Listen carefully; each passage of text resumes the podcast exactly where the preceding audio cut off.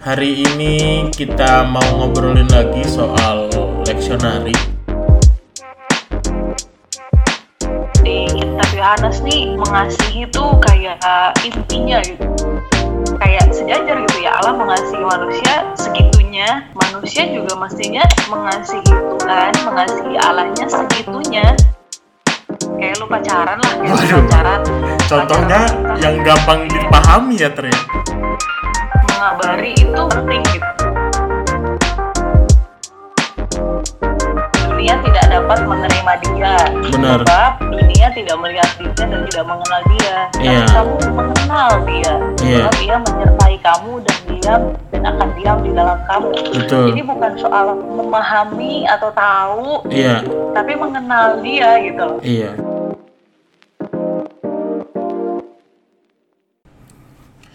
Halo teman-teman Sangu Kelana. Hari ini kita mau ngobrolin lagi soal leksionari dan gua nggak sendirian karena ada satu teman yang nanti juga ikut merefleksikan leksionari. Kenalan dulu dong Tar. halo teman-teman semuanya teman-teman seperjalanan Wede. gue kenalin apa aja nih Nama nama dong nama. Oh nama saya Esther Si, saya temennya Jojo si, nama saya dan formal bener. Oke, Ter, kita mau kita mau coba refleksiin ada beberapa ayat leksionari hari ini. Nanti gua bacain, lu coba eh, sharing apa yang menarik dari bacaan ini ya. boleh boleh Jo silahkan Oke, coba gue bacain. Bacaan kita buat teman-teman yang dengar hari ini dari Yohanes pasal 14 ayat 15 sampai 17. Gue bacain ya teman-teman. Yesus menjanjikan penghibur. Jikalau kamu mengasihi aku, kamu akan menuruti segala perintahku. Aku akan minta kepada Bapa dan ia akan memberikan kepadamu seorang penolong yang lain supaya ia menyertai kamu selama-lamanya, yaitu roh kebenaran. Dunia tidak dapat menerima dia, sebab dunia tidak melihat dia dan tidak mengenal dia. Tetapi kamu mengenal dia, sebab ia menyertai kamu dan akan diam di dalam kamu. Demikian jauh pembacaan kita. Tar, apa yang menarik Tar dari lo Tar? Eh, kalau gua sih ya eh, ini udah pasti kan masih nyangkut-nyangkut sama Pentakosta kan ya Mm, mm, jadi kan kita tanggal 6 baru baru lima hari dari Minggu Pentakosta Yo, tapi yang menarik tuh eh, ayat yang 15 dulu aja Mhm. Eh, ada ada kata-kata jikalau kamu mengasihi aku Mm-mm. nah kalau gue perhatiin nih Jo Mm-mm. di kitab Yohanes nih mengasihi tuh kayak apa kayak intinya gitu kayak uh, benang merah dari uh, pewartaan Yesus Hmm. pewartaan tentang Yesus di kitab ini Mm-mm. jadi gimana Allah Allah mengasihi manusia saking mengasihinya uh, ngirim Yesus ke dunia mengutus Yesus ke dunia gitu kan Mm-mm. Yesus mengasihi manusia, saking mengasihinya uh, mati di kayu salib. Mm. Nah, uh, perkataan jikalau kamu mengasihi aku, kamu akan menuruti segala perintahku tuh, menurut gua uh, semestinya kita hayati bukan sebagai syarat untuk uh, ayat yang selanjutnya yaitu Hmm. uh, ketika manusia mengasihi Allah terus menuruti segala perintahnya terus uh, Kristus akan meminta kepada Bapa untuk mengirimkan roh penghibur Hmm. bukan sebagai syarat Iya. tapi justru sebagai laku hidup ini tuh kayak prinsipnya manusia ya kayak sejajar gitu ya Allah mengasihi manusia segitunya sampai Mm-mm. ngirim Yesus Mm-mm. Yesus mengasihi ma- manusia segitunya Mm. sampai dan juga mengasihi bapaknya segitunya sampai mati di kayu salib Mm. manusia juga mestinya mengasihi Tuhan mengasihi Allahnya segitunya Mm. sampai dia mau menuruti segala perintah Tuhan Mhm. ini penting sih kalau menurut gue jadi kayak Berarti gini ya ter. Berarti Gimana, mungkin yang lu mau sam yang menarik buat lu ini eh, kata kata kamu akan menuruti segala perintahku ini lebih ke respons kita ya. Iya jelas. Kalau gue ngelihatnya bukan soal eh eh, ini tuh jikalau gue nggak meriksa bahasa aslinya sih, tapi Hmm. jikalaunya ini bukan bukan diartikan eh, permintaan dari Tuhan Yesus bahwa Iya. lu harus mengasihi gue ya Enggak. untuk supaya gue kirim Roh Kudus. Iya. Tapi ini tuh kayak pengutusan gitu. Iya, kayak seharusnya sih kalau kalau lu mengasihi gua lu lakuin ini gitu kan ya ah, gitu. Dan melakukan perintah tuh bukan semata-mata untuk Eh. dapat sesuatu. ah, ah, dan juga bentuknya tuh bukan bukan karena nurut gitu ya. Hmm. bukan bukan nurut tapi memang ya memang gue harus lakuin itu kalau gue mengasihi gitu. Hmm. kayak kayak lu pacaran lah kayak Waduh. pacaran Contohnya Pacaran yang gampang Iya. dipahami ya ter ya. yang gampang dipahami aja lah kalau lu pacaran gitu kan Eh, pacar lu eh, ya LDR yang ya ini eh, dari kita sesama kita ya sesama LDR gitu kan pejuang pejuang LDR. misal- pejuang jarak gitu kan ya kalau lu karena lu mengasihi pacar lu mengabari itu bukan suatu bentuk eh, menuruti perintah pacar lu yang posesif misalnya Hmm, lu hmm, kabarin gue ya kalau lu eh, lu mau ke mana lu mau ke mana. bukan Hmm. tapi justru karena lu mengasihi dia lu bakal meng- eh, lu bakal tahu gitu loh Hmm. bahwa itu tuh suatu hal yang Penting. eh, bentuk penting gitu dan Berarti dia bisa diginiin nggak ter? Kalau disederhanain nih bisa gini nggak? Eh ketika manusia, ketika kita nih menuruti segala perintahnya Tuhan, itu adalah wujud nyatanya kita mengasihi Allah. Ya, tapi gue lebih suka dengan kata gini, menuruti segala perintahnya tuh eh, sederhananya tuh mengarahkan hidup ke Tuhan. Oh iya iya, iya. maksudnya Jadi- tuh bukan ingat bukan. sih kalau jadi ha. bukan bukan kayak eh, bos Iya iya yang iya. dituruti nama anak buah, tapi Ah, ah. kita kayak mengarahkan hidup ke dia. Lu ingat gak sih kok kalau ibadah kan ada Pengutusan. apa kalau di GKI itu heeh, Ya, arahkanlah pengutusan. hatimu. Ah, menurut gua itu tuh salah satu eh ini kayak implementasi dari kata-kata ini. Bener karena bener kita bener bener. karena kita mengasihi Tuhan ya kita itu untuk mengarahkan hati kepada Tuhan. Bener bener bener nah, bener. yang yang menarik selanjutnya ketika Hmm. kita mengarahkan hati Hmm, karena kita mengasihi, kita mengarahkan hati hmm. eh, Kristus tuh memberikan apa meminta kepada Bapa dan Bapa me- menurunkan Roh Kudus untuk Hmm. memampukan kita kalau di sini pakai katanya penolong ya Iya. seorang penolong roh kebenaran eh, supaya Roh Kudus inilah Roh kebenaran inilah yang menyertai kita untuk melakukan itu Iya, melakukan jadi kayak eh, Eh, jadi kayak eh, kalau eh. gue ngeliatnya langsung kayak kalau di pengutusan tuh kita udah diutus kan diberkati tuh ya Iya. jadi eh, kita mengarahkan hati kita tahu kita diutus untuk hidup searah sejalan dengan perintah Tuhan Iya. eh, intim dan ngeblend sama Iya.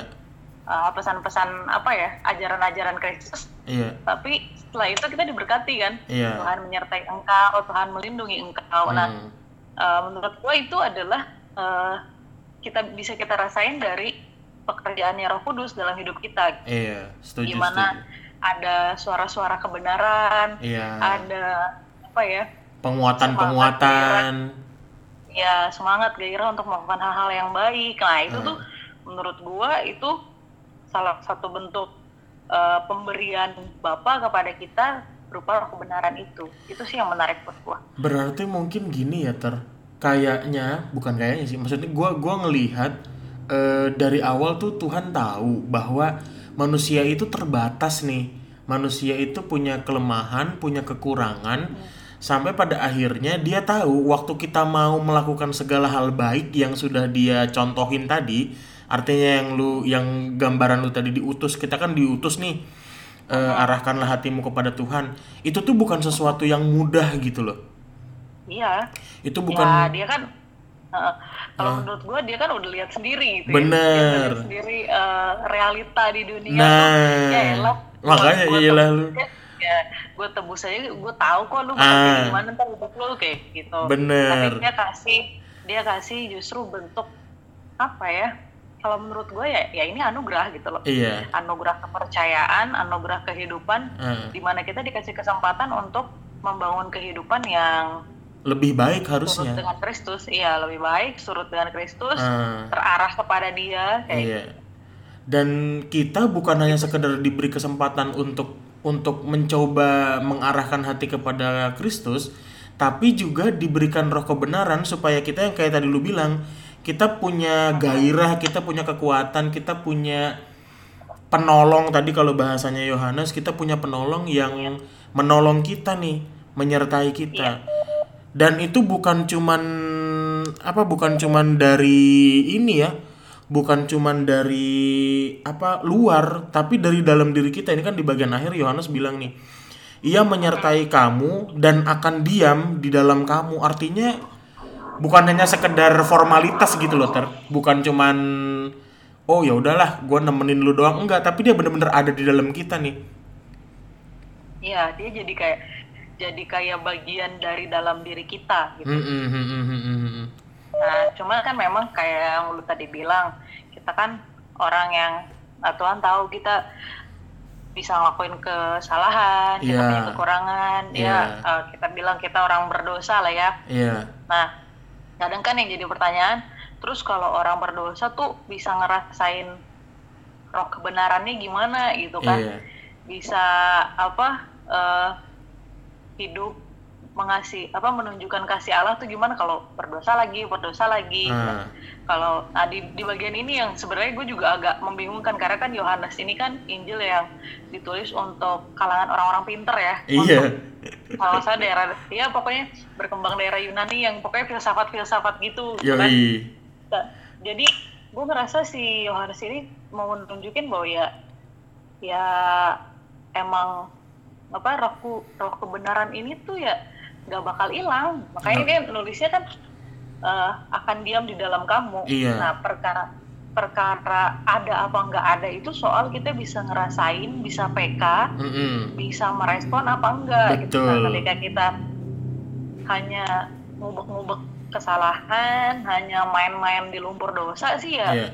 kita bakal eh, percuma bakal gitu ngerasain nggak Uh-uh. bakal ngerasain dia bakal berasanya roh kudusnya hilang gitu Hilang. kan Eh, kayak apa kayak binatang hinggap kayak nyamuk hinggap ke tempat lain gitu kan. Ah. padahal enggak justru karena lu lagi nggak ngerasa aja gitu kan. Benar benar benar benar kayak lagi nggak ngerasa aja. Ha-ha. ya kalau orang pacaran kayak lagi berantem gitu. Kayak lagi Masa berantem. ada ya. Gua ngebayanginnya Hidup gini ter. gua ngebayanginnya gini. Gimana gimana? Ini nih berarti eh, roh kebenaran ini yang diam di dalam kita yang jadi penolong yang tadi numbuhin gairah memberikan juga ke apa memampukan kita mengarahkan hati. Dia itu kalau kita nggak anggap ada ya bisa nggak ada berarti kan? Iya buat kita dia nggak ada. Kecuali kita menganggap dia ada kecuali kita benar-benar mengikut sertakan dia dalam setiap eh, pengambilan keputusan misalnya eh, waktu kita juga mempertimbangkan banyak hal kalau kita mengikut sertakan dia baru dia benar-benar eh, kita rasakan gitu nggak sih Hmm.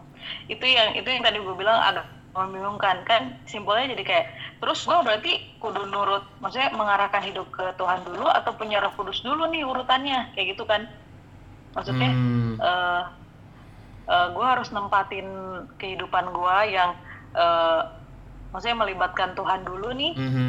atau gue punya Roh Kudus dulu baru bisa melibatkan Tuhan kayak gitu kan jadinya kebingungannya gitu kan Mhm. Nah, menurut gue ya itu sama aja kayak kayak eh, telur dulu apa ayam dulu gitu kan. iya nggak bakal selesai Tapi ya eh, nggak nggak kalau kita apa ya kalau kita jelasin menurut gue sih ngerasa ya intinya ya ketika lo percaya eh, itu bakal terjadi apa berkait kelindan gitu. Iya. Kadang setuju eh, setuju setuju kita melibatkan ya kadang dia yang jadi sumber suara kita gitu kan Mhm. Roh Kudus yang mengarahkan kita kadang karena kita mengarahkan diri terlebih dahulu gitu kan Mhm. dan kita menyadari oh iya nih ini uh, tuntunan Roh Kudus kayak gitu sih Oh, berarti Itu yang yang lu maksud ini eh, kita sama Roh Kudus ini mana duluan gitu ya?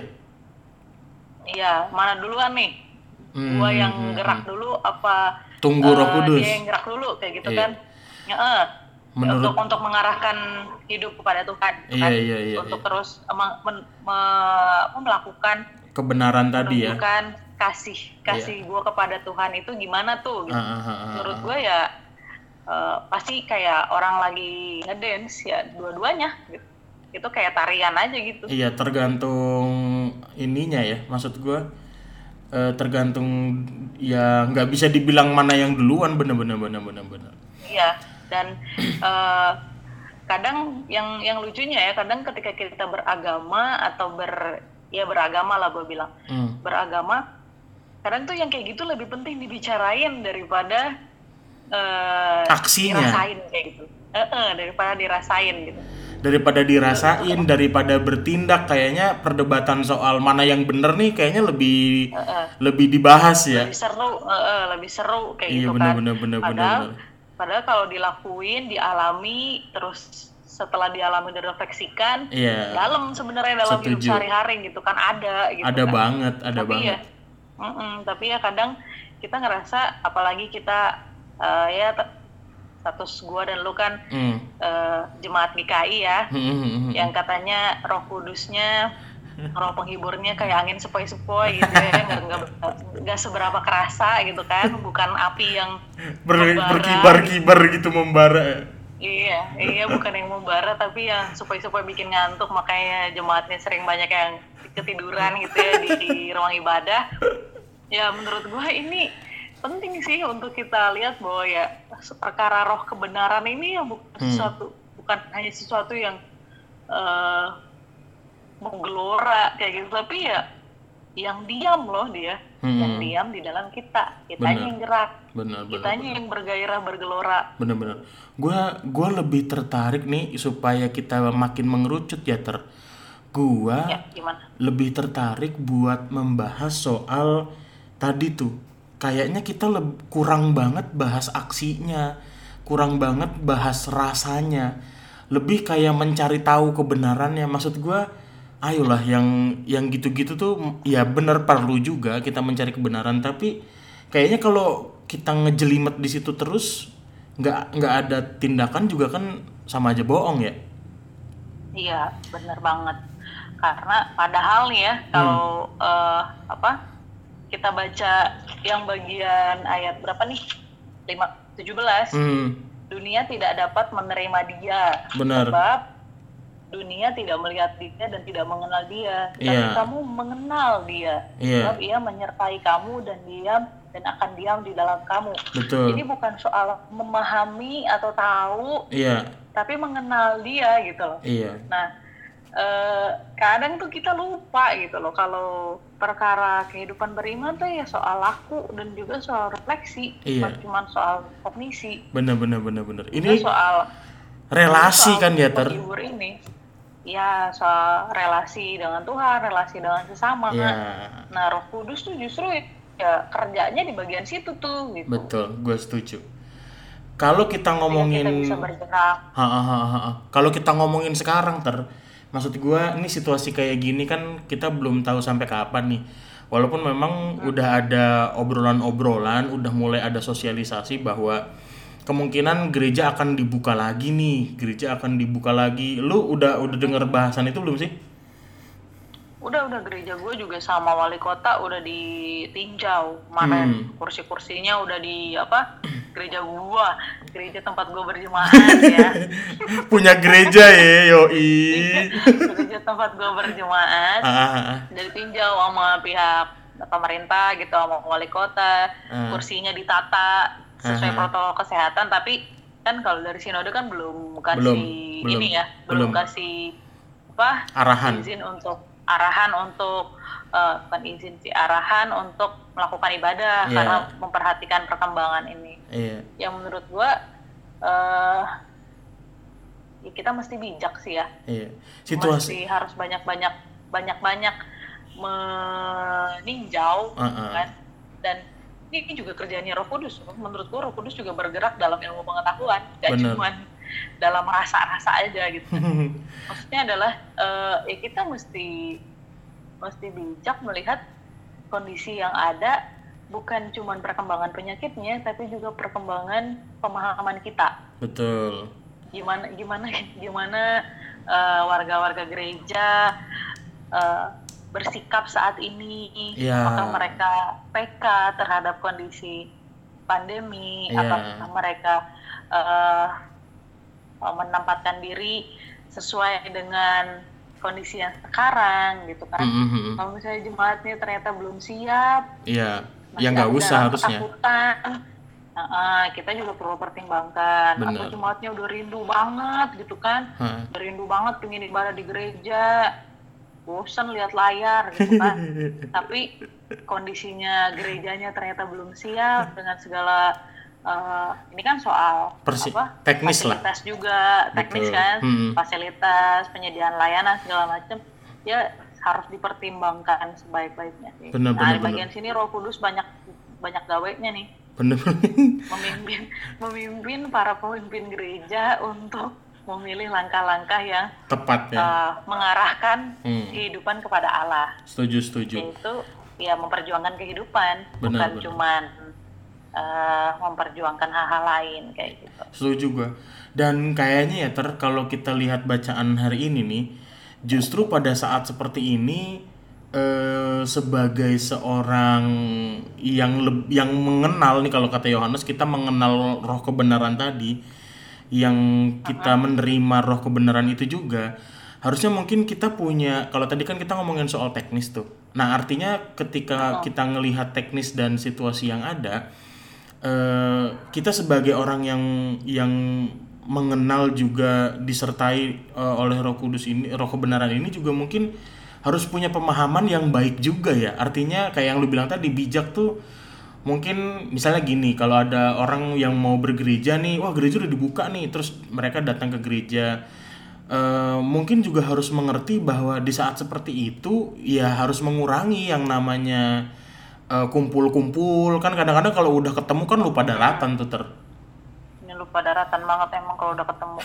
Udah terlanjur rindu soalnya makanya bener. Iya. nah maksud gue di saat seperti ini nih ki- kayaknya kita sebagai seorang yang mengenal roh kebenaran ini harus mungkin lebih dulu punya kesadaran. Artinya punya kesadaran lebih lah untuk menjaga. Jangan sampai maksud gue gini jangan sampai kita memaksakan kehendaknya kita padahal kita lagi membawa sesuatu yang bahaya untuk orang lain gitu loh. Ya.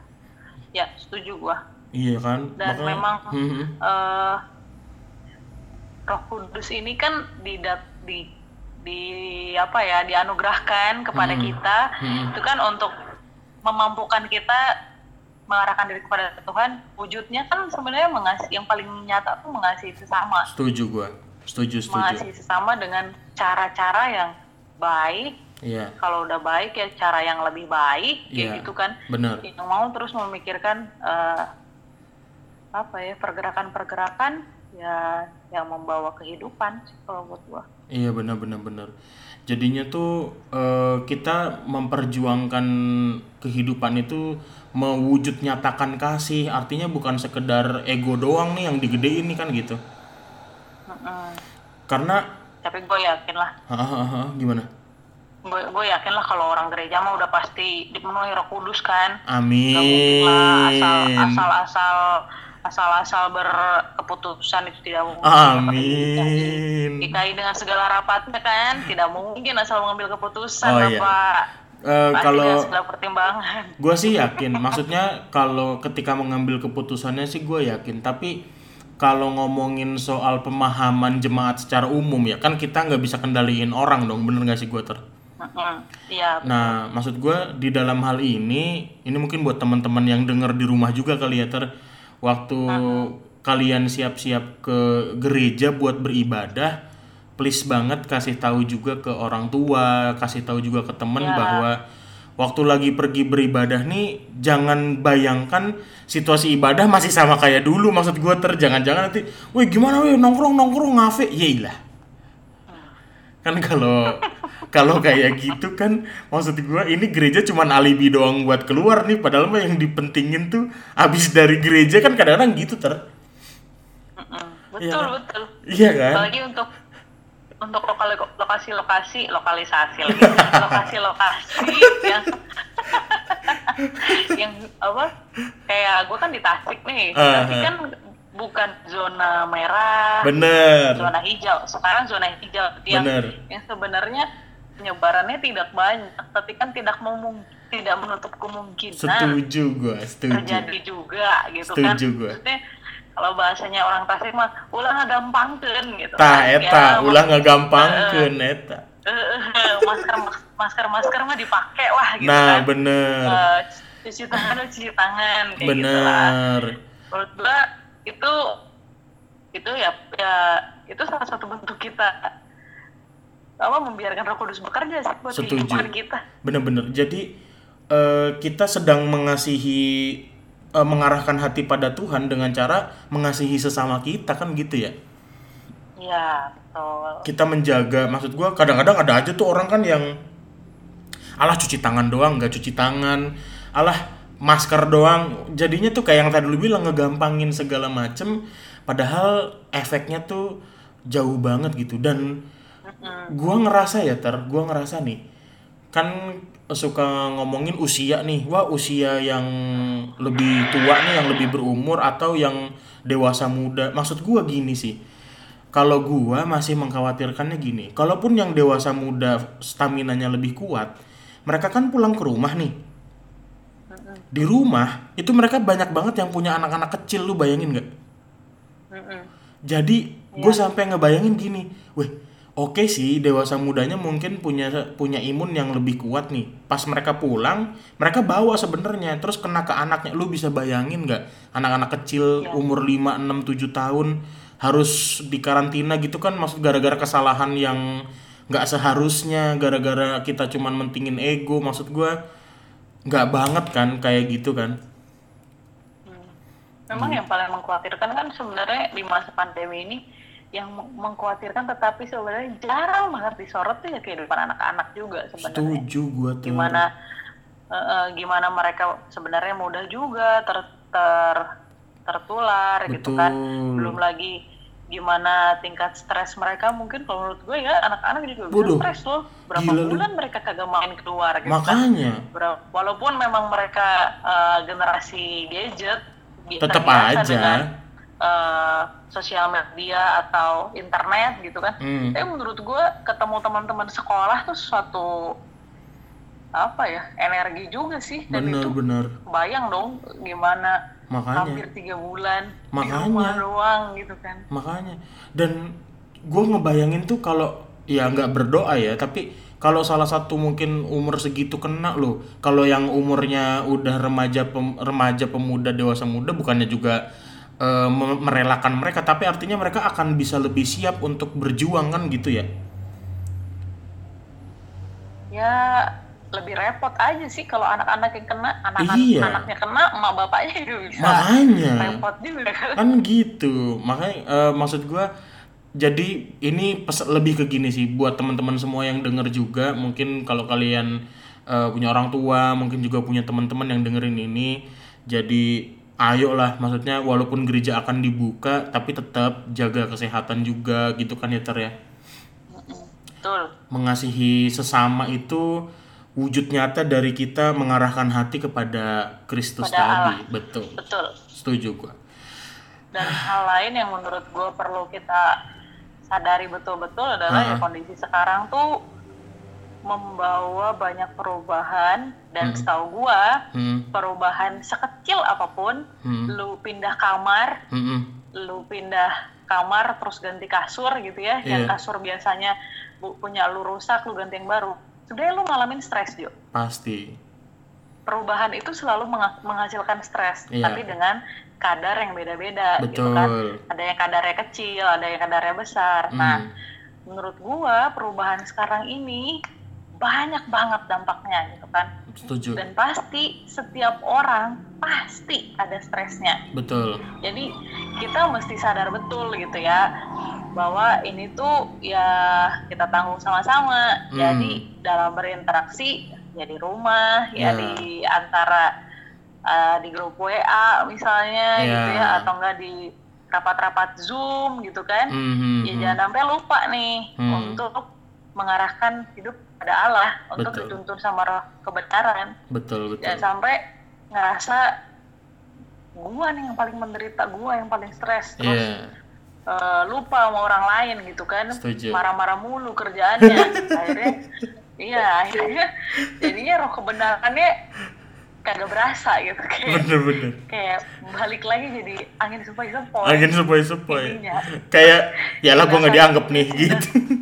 Iya ya lah gue kagak dianggap nih. Lu susah amat dibilangin. Dah orang semuanya semuanya juga stres bukan cuma lu gitu kan. Tapi emang ya harus bener bener bener bener. ya ya ya ini menurut gue ini tuh kayak ya tuntunan hidup ya yang lu bilang tadi ya soal relasi. Ya kok kudus tuh bantuin kita hidup soal relasi. Hmm, juga hmm, so- dalam relasi sosial di masa pandemi ini gitu betul jangan sampai eh, lupa kalau Roh Kudus tuh ada bahkan dalam eh, interaksi-interaksi lo di eh, rapat-rapat online lu, di. WA grup lu, gitu Betul. kan, di chat lu sama pacar lu yang udah ketemu berapa bulan gitu kan, Waduh. jangan cuma ngerasa Waduh. lu doang yang kangen, waduh lu marah-marah, Waduh. dikata dia enggak kayak gitu kan, nah itu yang perlu apa ya diolah, Ini- eh, dibiarkan ter- Roh Kudus bekerja. gitu. ter kayaknya ini sambil curhat tipis-tipis ya ter inspirasi kan dat- datang dari mana aja oh gitu kan, ya. bener Iya ngomong sambil lihat muka pacar kan jadi oh iya inspirasi gitu. Pacar gue suka dengerin sanggup kelana lagi kan Waduh, waduh, waduh, gila, gila, gila. Ter, buat closing nih Ter, kita udah dapat banyak banget. Pasti teman-teman yang denger juga eh, udah makin jelas bahwa ternyata Ya, kita harus mengarahkan hati pada Tuhan. Wujud nyatanya yang mengasihi sesama. Dengan tentu eh, kita lebih mengenalin lagi yang roh kebenaran tadi. Statement buat closing Ter, ada pesan closing satu dua kalimat buat teman-teman Ter.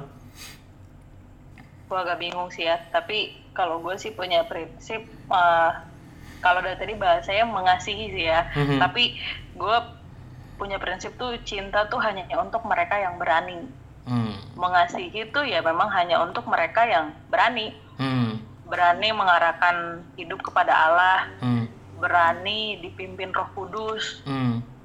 berani dirinya pergumulannya diacak-acak sama firman Tuhan Hmm. supaya kita eh, balik lagi mengarahkan hidup kepada Tuhan. Nah, eh, biarlah apa yang kita renungin sama-sama ini bikin kita semakin berani mencintai dan membiarkan eh, Tuhan lah yang kita kejar terus. Betul. Itu aja sih. Setuju. Oke, Esther, thank you banget nih sharing malam ini. Isinya daging semua gila. Oh daging ya. Daging, yoi. Buat teman-teman yang pikir lemak.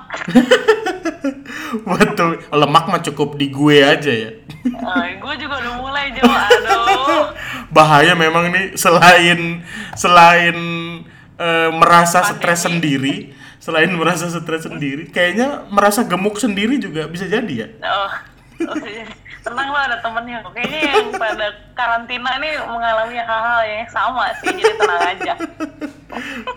Oke, Esther, thank you banget ter udah sharing ter. Sama-sama Jojo, terima kasih juga Sangok Kelana, sukses terus ya. Teman-teman- Inspirasi banyak umat. Amin. Buat teman-teman yang denger juga, semoga ini bisa mencerahkan. Dan seperti biasa, kita akan bertemu di podcast-podcast selanjutnya. Sampai besok, Tuhan sayang kita. Amin. Amin.